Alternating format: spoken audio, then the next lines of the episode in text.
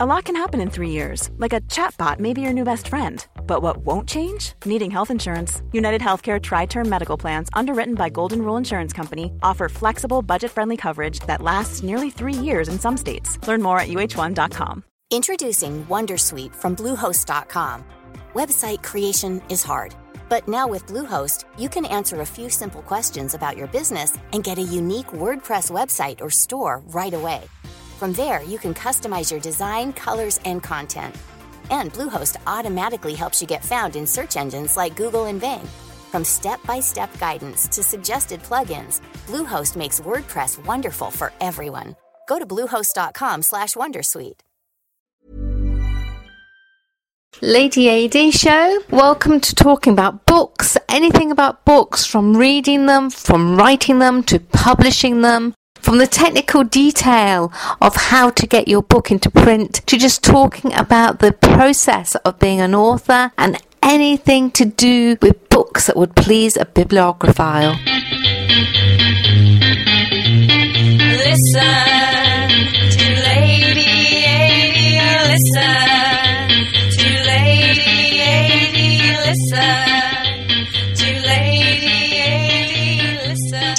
with Terry Stafford, author and fellow AAE um, colleague.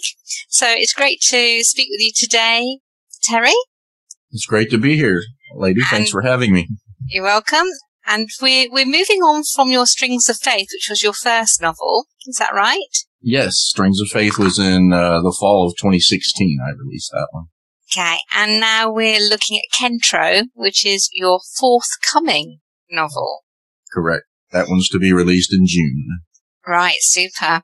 And what I've been really interested in is that you've taken Kentro through the beta reading process. Right. Now, am I right in thinking Strings of Faith didn't go that route, or did you do beta reading with Strings of Faith as well? I, I did not do uh, the beta reader system. I, I had some folks just read it for me. We called it proofreading at the time, but I guess it's not officially called proofreading. Do you see a difference between proofreading and beta reading?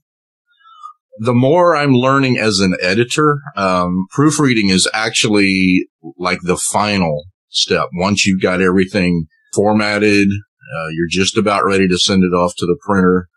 Uh, then you send it to a proofreader just to do a final check. Does it, does it look good? Does it read good? Any glaring mistakes? Yes, where's that typo come from, which you're convinced it, you know, wasn't there every time you looked at it? Yes. Exactly. Exactly. So proofreading is kind of the last step before you go to print. Terry, I see that you've gone to the beta readers themselves through a different website. What website is that? It's called betabooks.co.co. Excellent. Betabooks.co. I'll make sure I put that link in the podcast um, detail. I've been lucky enough to actually be one of your beta readers. And I have to say, I find that site so easy to use. It's lovely. It it really is. It it makes it um it makes it easy for everyone. It makes certainly makes it easy for the author uh, to invite people into that website, and you can keep track of who's saying what all in the same place. I had about twenty, so Tell me more about how you, what did you have to set out for your beta readers? first of all, people, you know, when you send it out like that, I think there's always a concern that, that they think they're going to be editors and editing is really not your, your focus. So when you start putting your chapters up and you just, you put them up a chapter at a time, kind of set out your goals. There's a place for instructions there, what you're looking for. You're really looking for flow. You know, does the story make sense? Uh, do the characters come across okay? And, and each chapter may be a little bit different. You may be looking for something else. So every time I uploaded a chapter, I just put in some things that I was curious about. You know, does, does this scene work? You know, does the emotion come out, you know, the way I was intending it to come out? So you get real specific. But if, you know, if, if folks start getting bogged down in typos and, and stuff like that, you're really missing the focus because this was early on. This was an early beta. I had actually just gotten the first draft finished, uh, and sent it out to the beta. So I, I wanted to get it cleaned up, get the story right. And, uh, before I sent a final edit, uh, final draft off to the editor, which is where it's at now. So is it right that the beta readers usually see that very first um, manuscript, which hasn't been sort of cleaned up? Right. Yeah. I, I wanted to get it early and uh, there, you know, different authors probably have different views on how to do it, but I wanted to get it early. I mean, I did go through and edit just to make sure really glaring mistakes weren't there, but I did want to get it to the beta readers early, you know, which is the whole idea of beta anything, getting it to them early. Okay. And what has been your biggest surprise in the whole of this process? I was sort of amazed at the quality of the feedback. I mean, people, there were few people, you being one of them, that, uh, that actually took time, you know, to think about the storyline and, and what does it mean all the way to the way the book ended. And I was always concerned. I was calling it a, as far as categorizing, I was calling it a political thriller, but I didn't feel like there was actually enough thrill in there to call it a thriller. So, uh, I started just calling it a political mystery. But, and this is my first attempt at this, at that genre, but the ending was very predictable. And I, and I've heard from you and a, and a couple other folks that it was like, you know, you could, you could put a, a twist at the end of this and, and that's what I'm going to do. I, I Oh, need to. Yeah, that's, I need to do that like post edit. when I get it back from the editor, I need to do some rewrite. Oh no, that, that makes it even more exciting for when it does come out in June. And Yeah. Kentro was an interesting title, wasn't it? Did you come up with that yourself or was that something that you asked people's uh, opinion on? I actually came up with it myself, just playing around with Google, actually, um, because I mean the book is about moving the uh, the nation's capital to the center of the country, uh, geographic center of the country. So I was trying to think, okay, center, you know, is there anything I could do there? And just out of curiosity, I, I googled, you know, what is Greek for center, and that's what came up with Kentro. Kentro. I Um, like books sometimes which have just like one word as their Mhm. title as well. It, it, it is very intriguing. How much of your ego as an author do you have to put aside then when other people are commenting on your work? Well, there's a little bit of that. It, it was so early. I wasn't really married to the manuscript. I mean, it was, I, I knew it wasn't going to be anywhere near perfect and it never will be, but I don't have a problem with that. I, I can see, you know, where some, some authors might. There was, there was actually one reader that wasn't very helpful. I mean, she was more uh, critical.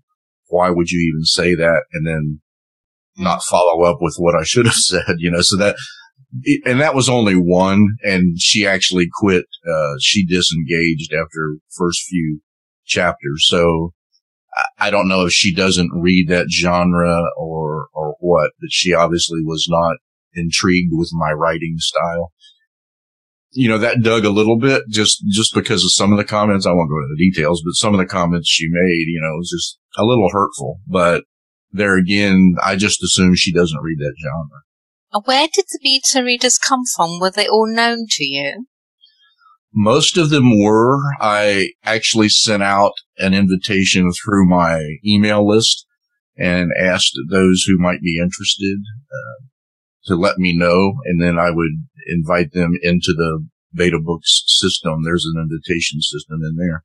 And then some of the Facebook groups that I'm member of, I put the word out there and got a few 10% of the beta readers I did not know who they were.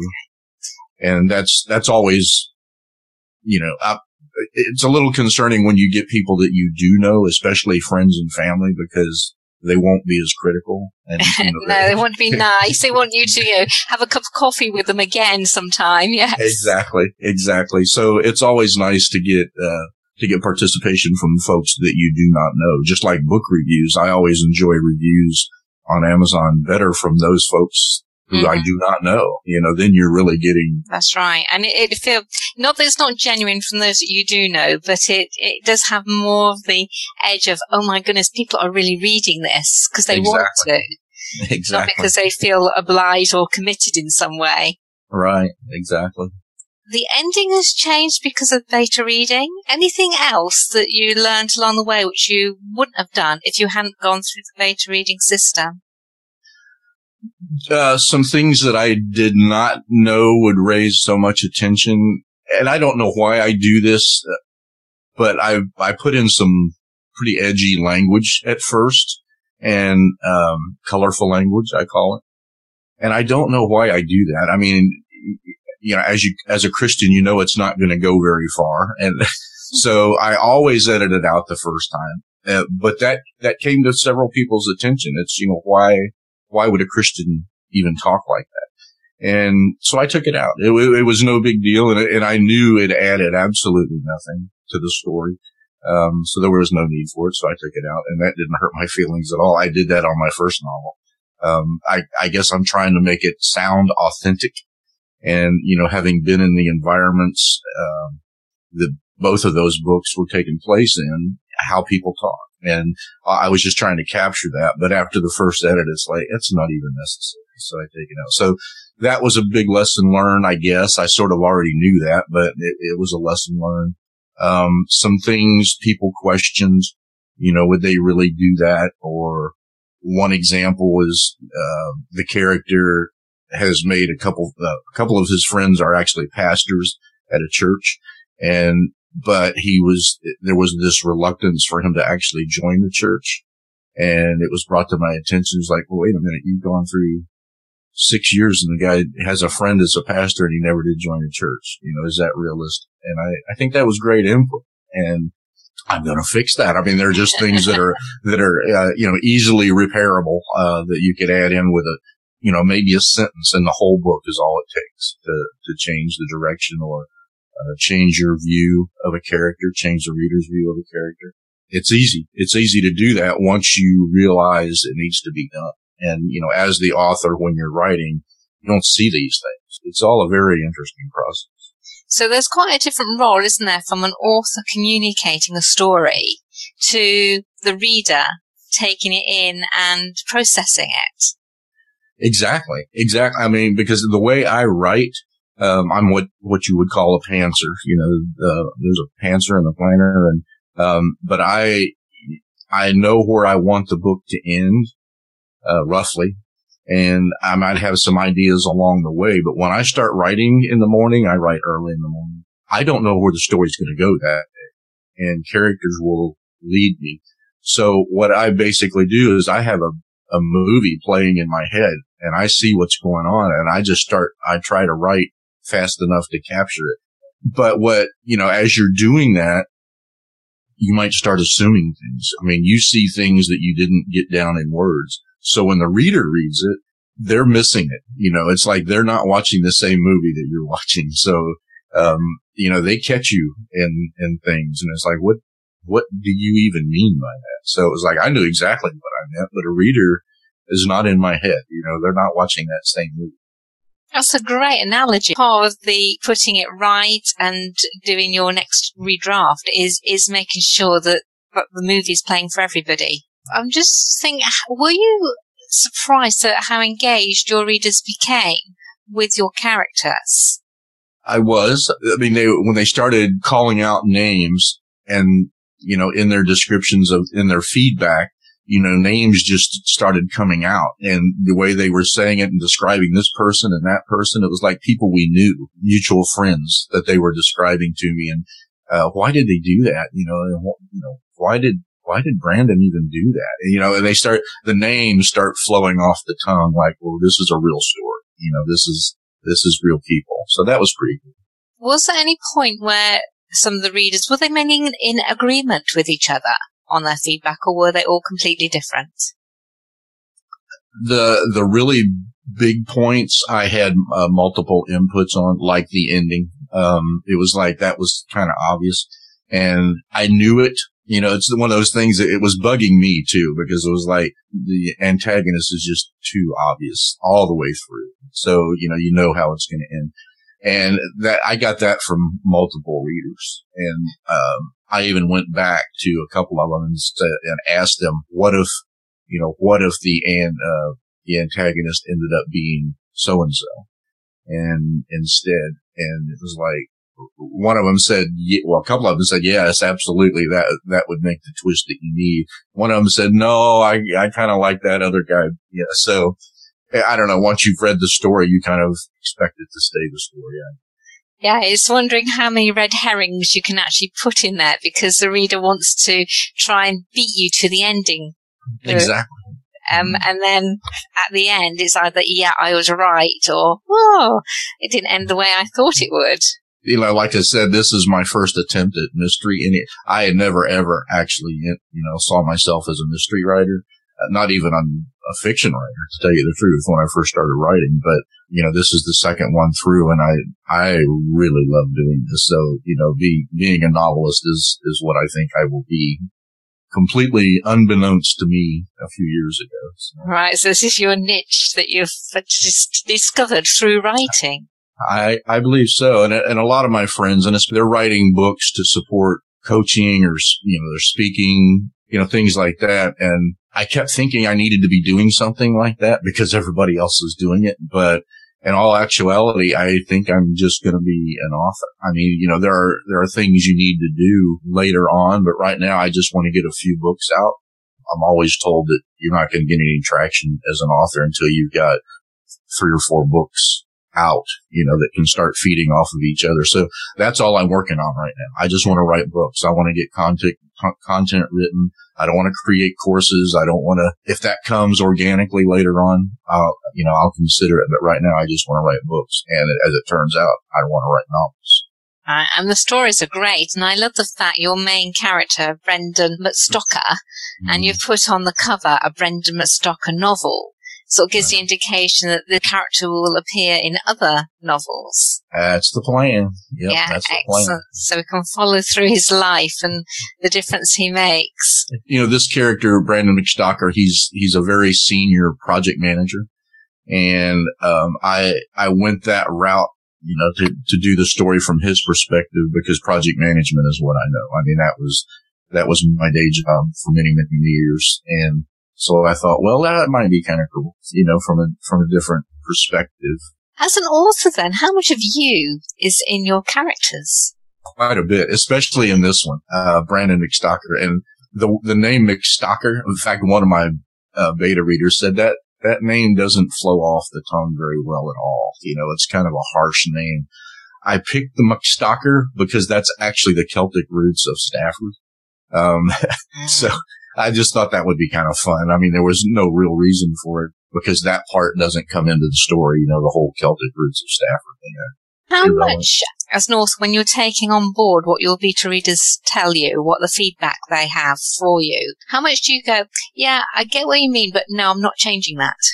there were a few of those. I, I can't think of anything that I just out and out put aside. There was, there was one something and I can't even remember what it was now. It was, it was so minor. I guess I just put it out of my mind, but, um, not much. I mean, I took everything I saw. Um, I can't think of any, you know, the readers that I knew that were engaged and that brought things up to me. I, I always considered it. There, there may have been a few minor things that, you know, where I said, no, no, this is what I meant. And I kind of want to stick with this line. So Quite important to be quite strong and not mm-hmm. try to please your readers then at this right. E- Exactly. I mean, you know, you know what your story is and it is your story.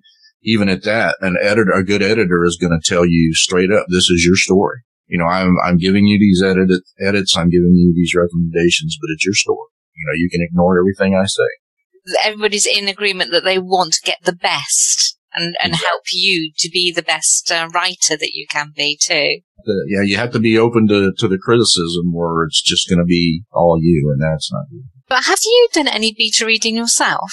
I have not through the betabooks.co system, not through that, but I've had, you know, authors uh, send me their manuscripts so I could read through and, and help them out. Even on that side of the equation, it's difficult not to become an editor because, you know, I mm. know that's not really what they're looking for, but I see, you know, typos and I want to correct them, but it's really distracting from what they want at that point. But, you know, there again, even as a reader, you, you have to make sure you're clear on, on what the author is asking you to do. And I think I'll be a little more, you know, as I read for people in the future, if they're not telling me what they want, you know, if they just send me a manuscript and say, will you read this for me? I'm probably going to start asking questions. You know, what, what is it that you're wanting me to do? Would you recommend betabook.co? Absolutely. Absolutely. It's, it's too easy not to use. And for, I think for an author not to get beta readers early on is a mistake because you can, you can, you can correct your storyline very soon. So then, you know, all your subsequent edits will make more sense. Presume you will carry on using betabook.co. Absolutely. It's, uh, it's, like I said, it's too easy not to use. Any more advice than what you've just said would you give to forthcoming authors, whether they write fiction or non-fiction about beta reading? Get it written.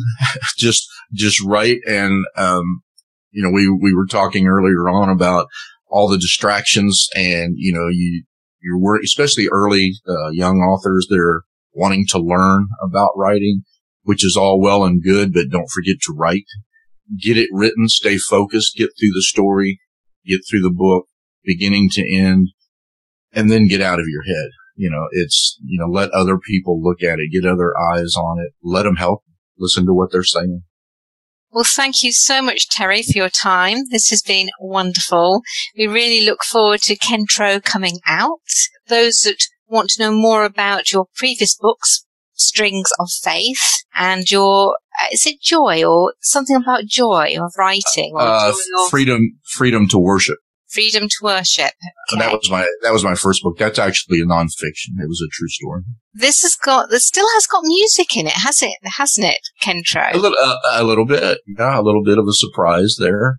So the Cross- fiddle crossover. and that whole genre of music is so key to you that you would need it in your stories. Uh, yeah, it'll, it'll probably always be there. It's so much a part of me. So just as you can see right here, it's just kind of a big part of me. And Yeah, you've even featured it in your name, Terry Stafford, on your on your website. It's part of your logo. yeah, I, Yeah. I was, I've been working a lot on my website lately. So yeah. Find out more. Certainly, can people sign up so that they get to know when exactly it's coming out? Yes, you can go to the website, terrystafford.com, and uh, you can sign up there, and uh, you will be added to my email list, and I'll keep you posted on, on how things are going. That's wonderful.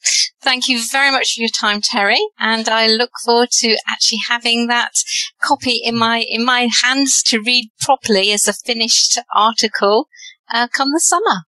Well, thank you very much, Ladey. It was a, a joy being here, and I look forward to reading your books as well. But uh, yeah, it's been great. Thanks for having me. You're welcome. I hope you enjoyed this podcast all about books. Such a passion for me. So much so, if you have got a book in you, a dream to write a book, I can help you. I can coach you through it. I can mentor you and I can lay out your book so it's so beautiful that when you print it out, you just can't wait to show it to your friends and sell it on to wonderful customers. LadeyAdey.com. Contact me, email me, ladey at ladeyadey.com and let's see if we've got a match to make a book, your dream book, come true.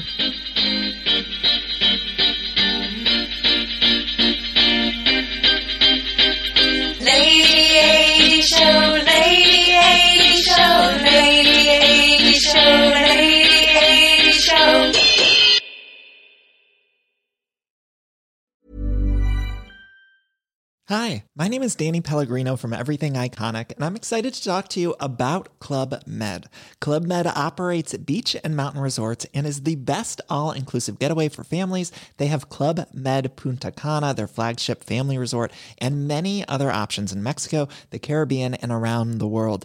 Club Med are the pioneers of the all inclusive concept, which is the best way to vacation. Great for families, groups, or even solo travelers looking for land and water sports, delicious food, and a place to make unforgettable memories. Visit clubmed.us, call 1 800 Club Med, or your travel advisor. Botox Cosmetic, onabotulinumtoxinA, FDA approved for over 20 years. So, talk to your specialist to see if Botox Cosmetic is right for you. For full prescribing information, including boxed warning, visit BotoxCosmetic.com or call 877-351-0300. Remember to ask for Botox Cosmetic by name. To see for yourself and learn more, visit BotoxCosmetic.com. That's BotoxCosmetic.com.